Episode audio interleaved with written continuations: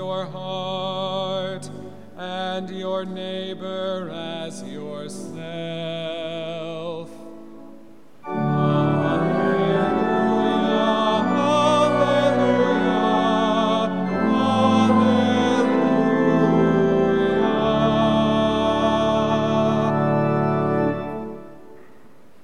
Gospel according to Luke. Glory to you, O Lord. Just then, a lawyer stood up to test Jesus. Teacher, he said, what must I do to inherit eternal life? Jesus said to him, What is written in the law? What do you read there? He answered, You shall love the Lord your God with all your heart, and with all your soul, and with all your strength, and with all your mind, and your neighbor as yourself. And Jesus said to him, You have given the right answer. Do this, and you will live. But wanting to justify himself, he asked Jesus, And who is my neighbor? Jesus replied, A man was going down from Jer- Jerusalem to Jericho and fell into the hands of robbers, who stripped him, beat him, and went away, leaving him half dead. Now, by chance, a priest was going down that road, and when he saw him, he passed by on the other side. So, likewise, a Levite, when he came to the place and saw him, passed by on the other side. But a Samaritan, while traveling, came near him, and when he saw him, he was moved with pity. He went to him and bandaged his wounds, having poured oil and wine on them. Then he put him on his own animal, brought him to an inn, and took care of him. The next day he took out two denarii, gave them to the innkeeper, and said, Take care of him, and when I come back, I will repay you whatever more you spend. Now, which of these three do you think was a neighbor to the man who fell into the hands of the robbers? And he said, The one who showed him mercy. Jesus said to him, Go and do likewise. The Gospel of the Lord. Praise to you, O Christ. A transcript from a conversation I had earlier this week. Her, what are you up to? Me, working on my sermon for this weekend. You're preaching again? Yep. What's the text? The Good Samaritan. Ugh, eye roll. I'm sorry, she said. She understood the angst a preacher feels when a very familiar parable is assigned as the gospel reading for the day. Even people who are not too familiar with the Bible have heard the phrase the Good Samaritan and likely know a bit about the reference. A Good Samaritan is someone who helps those in need, especially those who are strangers or unlikely to be helped by others.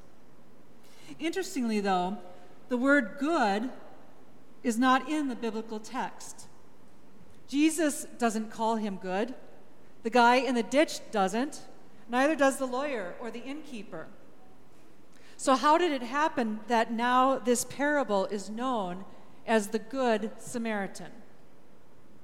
It's a title that was given by the interpreters. Why?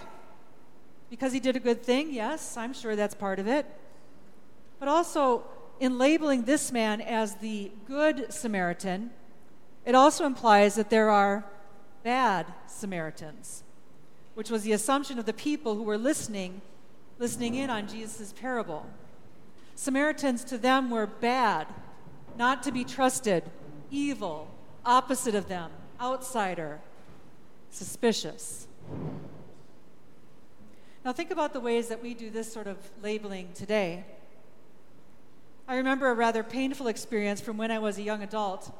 My mom used the word good as an adjective but it was obvious it was an exception to whatever rule she had in her head about a group of people. I intended to invite my new boyfriend over for dinner, but when my mom learned that he was black, she was, let's say, surprised. I told her about him, how great he is with the mentally handicapped adults that we work with at the group home, and that his job that he works, the other job that he works at with kids. Oh, she said, so he's one of the good ones, meaning a good black man. I was shocked. In that instant, she quickly identified how she felt about all people of color, even if she wouldn't have said it so boldly that they are bad, the other, not to be trusted, outsider, suspicious. She felt in her gut, groomed in a system of white supremacy from her parents and their parents, and a whole system that she grew up in, that this group of people is bad. But occasionally, there will be one who stands out as good and as an exception to the rule. So let's bring back the shock value of this parable, shall we? Saying that the Good Samaritan is the one who is neighbor to the one in the ditch is like saying the good immigrant or the good Muslim or the good, you fill in the blank of which group is opposite from you, who you distrust, who you consider to be bad or suspicious. Though we are inclined to love the Good Samaritan and want to be more like him, Jesus' choice to make him the hero of the story was nothing less than shocking to those first hearers. Samaritans were the other, the enemy. It's not one of their own who saves the day, but the hated Samaritan. Think about it this way Who is the last person on earth that you would ever want to deem the good guy? The one you'd be most surprised or even offended if they touched you and supported you in your healing. Now, the great thing about parables is that there's never just one entry point, never just one way to see yourself in the story. On any given day, we could be the lawyer asking the question, or the one who shows mercy, or the one who passes by on the other side of the road. And sometimes we are the one in the ditch who desperately needs the compassionate presence and help from the stranger, the enemy, or the one that we'd least expect. Theologian Debie Thomas writes Your neighbor is the one who scandalizes you with compassion. Your neighbor is the one who upends all the entrenched categories and shocks you with the fresh face of God.